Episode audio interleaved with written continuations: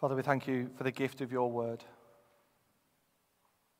And we thank you for the gift of your Spirit, which helps us to understand your word and apply it to our lives. So we pray, Lord, that you'll help us to do that this morning as we seek to love one another as Christ has loved us. Help us to do that for your glory, we pray. In Jesus' name, amen. If you've ever been to a wedding, certainly a Christian wedding ceremony, you are more than likely will have heard these words of 1 Corinthians chapter 13, the great love chapter of the Bible. What better reading could there be than this to have at your wedding? It is an amazing chapter, but it's a chapter not written specifically for weddings. It comes in between chapter 12 and chapter 14 as a bridge to what Paul is saying. He started his teaching on worshiping the church and wanting that to be orderly.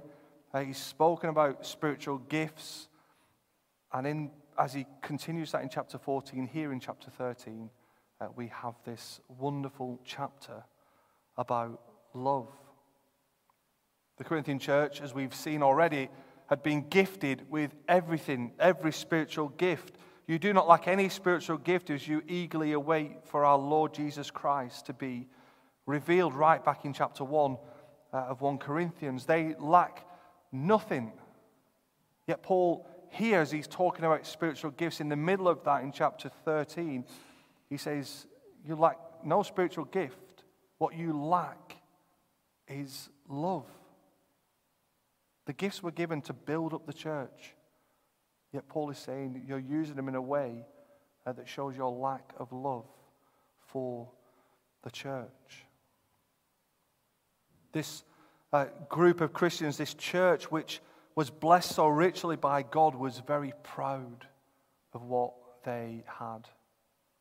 And Paul says, you lack one thing, you lack love, which he said at the end of chapter 12 is the most excellent way.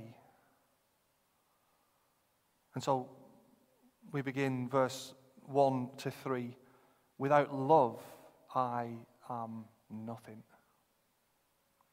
If I speak in the tongues of men or of angels, but do not have love, I am only a resounding gong or a clanging cymbal. If I have the gift of prophecy and can fathom all mysteries and all knowledge, and if I have faith that can move mountains, but do not have love, I am nothing. If I give all I possess to the poor and give over my body to hardship that I may boast, but do not have love, I gain nothing. So Paul gives these hypothetical examples. If I could speak in the tongues of men or of angels, in the languages of men or of angels, we'll come back to what that means next time. But if I have that gift and do not have love, I am like a clanging cymbal, a gong of pagan worship. I'm like a drum kit falling down the stairs. They are nothing without love. If I have the gift of prophecy, if I can understand all the mysteries of God, if I have faith that can pick up a mountain and move it, but do not have love, I am nothing. This, by the way, isn't saving faith. It seems to be that there's a gift of faith that is extraordinary, that not all people have, that in certain situations they show this faith that not all people can.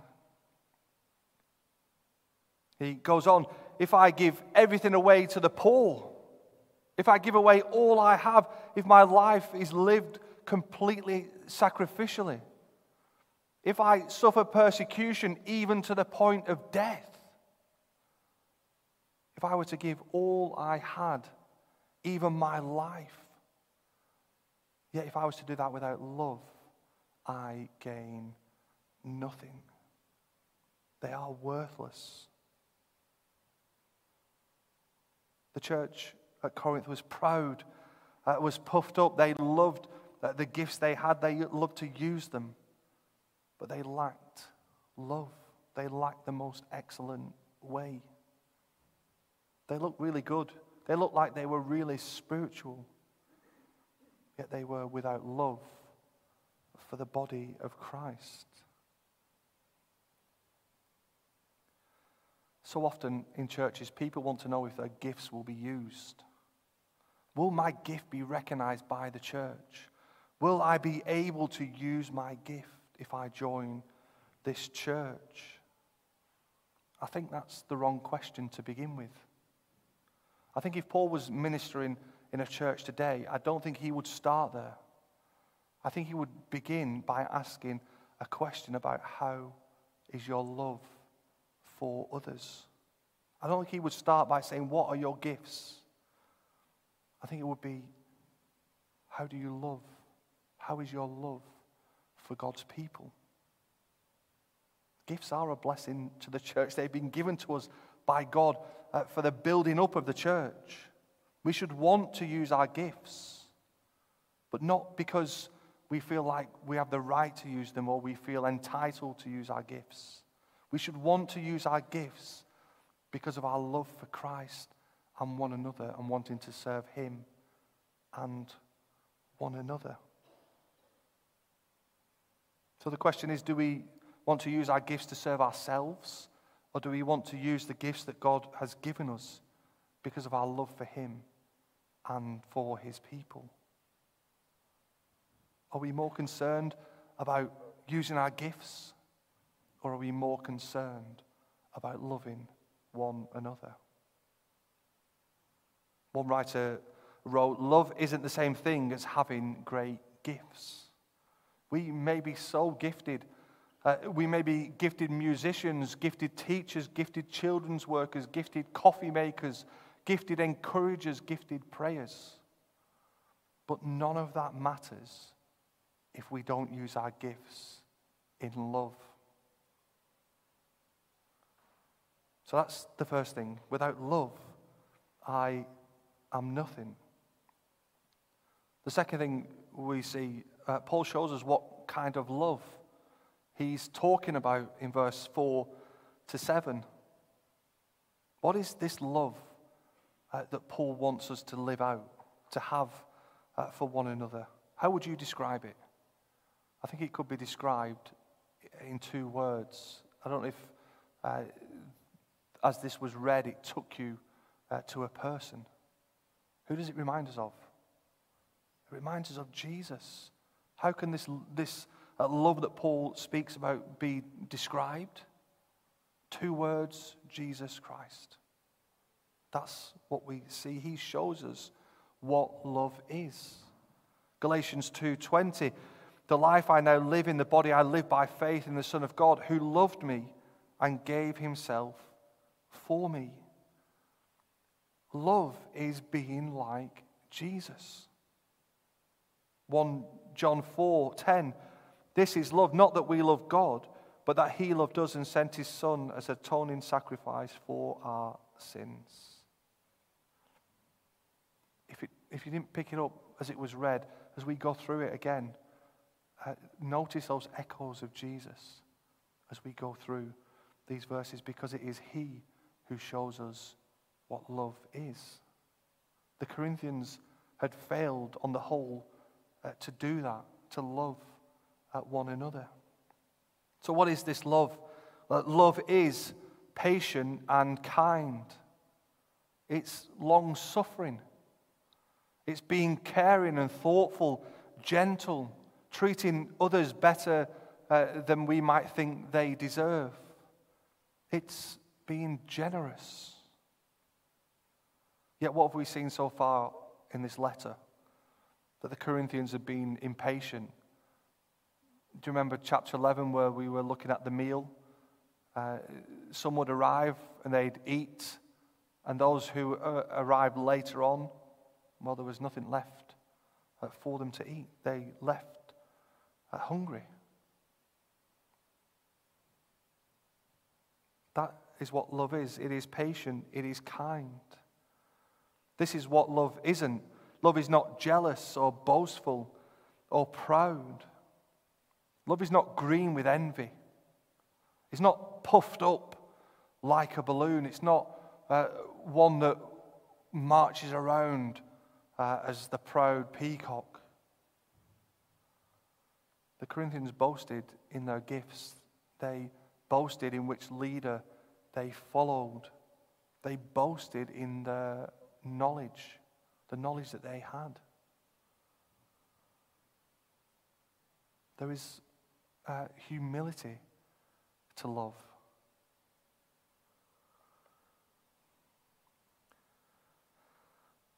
Love is not rude. It does not dishonor others. It is not self-seeking. It is not easily angered. It keeps no record of wrongs. Haven't we seen that throughout the letter to the Corinthians? They insisted on their rights to the neglect of others as they ate this food, this meat that was sacrificed to idols, as they went to pagan temple meals and engaged in that without any thought of the more immature new Christians. They took each other to court. They were irritated by one another. But Christian love is not like that. Christian love is to be polite, respectful. It's to be caring, thoughtful, even well-mannered. That is what love is. So Paul's shown us what love is. He's shown us what it isn't. And then he shows us what it does not do. Love does not delight in evil, but rejoices with the truth. Love does not rejoice in wrongdoing. We've seen that so often in the Corinthian church, how they, well, we don't know if they rejoiced. Maybe they did, but they were certainly not affected by what was going on. Those who engaged in the sexual immorality of the church. They engaged with the temple prostitutes.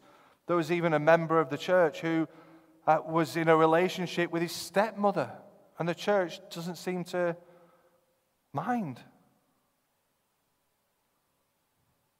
Love doesn't mean that we let things slide. If a person is happy, then out of love, let's let them continue in that, in whatever it is, because they feel it is right for them. Who are we to say that that's wrong? But that's not love. Love does not rejoice in wrongdoing. Love does not rejoice in sin. Instead, it rejoices with the truth.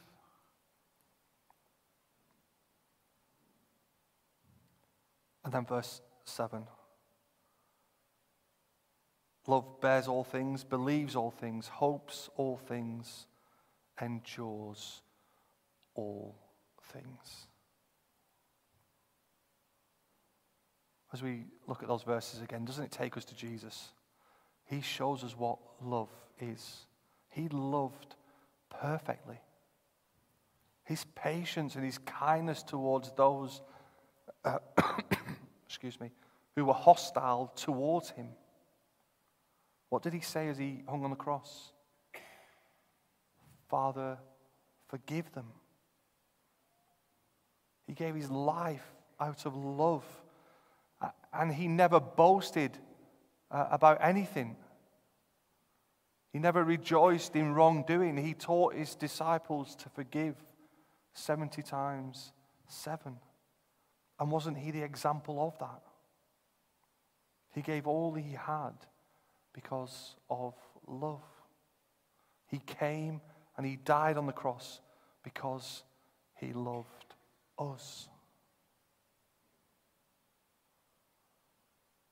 I don't know about you, I read these verses, and yes, they're amazing verses, and we've heard them often, but I think they're quite hard verses for us to hear as well, because we know ourselves that we don't always love, as Christ loved. We don't always love as these verses say that we should love. We know that we often fall short of loving others as Christ loved us. But God has given us His Holy Spirit. He is at work in us. He's transforming us daily to be more and more like Jesus. So shouldn't that urge us to continue in prayer, praying for ourselves and for one another, that God, by His Holy Spirit in us, will be at work in our hearts, producing the fruit of Christ-like character? I think it's a real challenge for us, and it's been a challenge for Christians throughout the centuries to love as God says here, and to love as Christ loved us. And finally, in verse 8 to 13, this is why we're to live this way. This is why we're to love. Because love lasts forever. The Corinthians valued their gifts. They valued highly prophecy, tongues, and knowledge. But Paul wants them to value more highly that which is superior. He says in verse 8, "But where there are prophecies, they will cease. Where there are tongues, they will be stilled. Where there is knowledge, it will pass away." What will happen to these gifts that they valued so highly? One day they will be no more. They will pass away. They will cease. They will be stilled. For, verse 9, "We know in part and we prophesy in part, but when the perfect comes, when completeness comes, what is in part disappears." What is that Paul's saying? What is this completeness that comes? What is that perfect that comes? It's referring to Jesus, to His second coming. He will come again. And when He does, there will be no need for prophecy, for tongues, and for knowledge, because we will fully know, as verse 12 tells us. Love is the one thing that will last, that will never end. It will last forever. It's like the everlasting gobstopper from Willy Wonka. It goes on forever and ever and ever. And Paul gives us two illustrations. Verse 11, "When I was a child, I talked like a child. I thought like a child. I reasoned like a child. When I became a man, I put the ways of childhood behind me." When we grow up into maturity, we leave behind those childish ways. And Paul's saying when completeness comes, when perfection comes, when we reach heaven, when Christ returns, those gifts of prophecy, tongues, and knowledge will be left behind, because in our maturity, those gifts will no longer be needed. We won't need them because we will be face to face with Jesus. They'll be left behind, just like our ways of childhood will be are left behind when we grow to maturity, to adulthood. And he says, verse 12, "For now we see only a reflection as in a mirror. Then we shall see face to face. Now I know in part, then shall I know fully, even as I am fully known." Corinth was famous for its mirrors. They weren't glass mirrors, they were made out of metal, but they worked as mirrors work. Today you look at a mirror and you see your reflection. But it's only a reflection. It's not the real person. And so I thought, well, that's like a photo. We have photos of people. I have wonderful photos of Lara and the children. They're brilliant. But a photo is only a photo. It's only a picture. It is nothing compared to the person in the picture. And when you then are standing face to face before the person in that picture, the picture becomes useless because you're face to face with that person. I've heard it so many times recently as we've got off Zoom, people saying it's so nice to see people in the flesh and not on a screen. Paul's point is that the gifts of the Spirit are like photos for the church. When Christ returns, when perfection comes, then we will see him face to face. And just like a picture outlives its usefulness when we are face to face with that person, so it is with the gifts that God has given his church. When Christ comes, when perfection comes, we will see him face to face, and then we will fully know.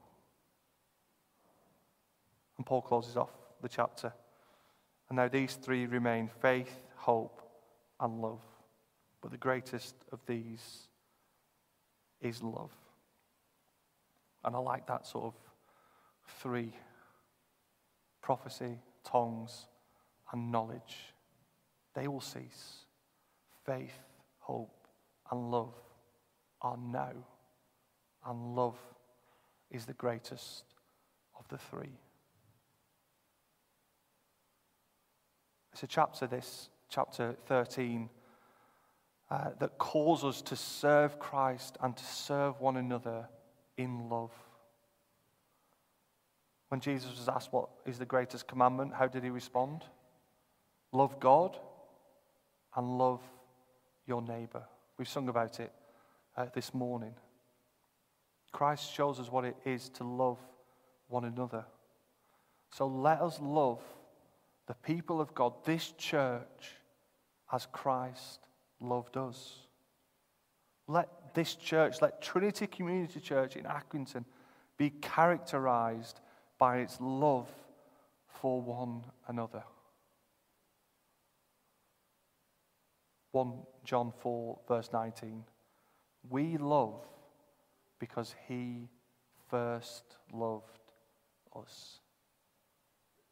Hear that call, hear that challenge this morning, and let us love one another as Christ has loved us. Let's pray.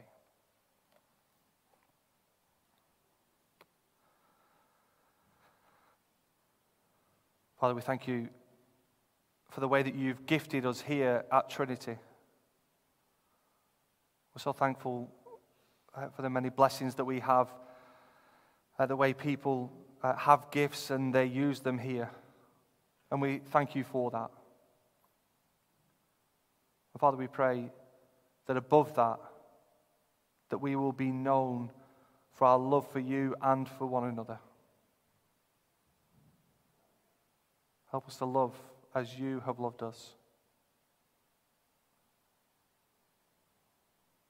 Change and transform us, we pray, more and more each day into the likeness of your Son, all for your praise and for your glory. Amen.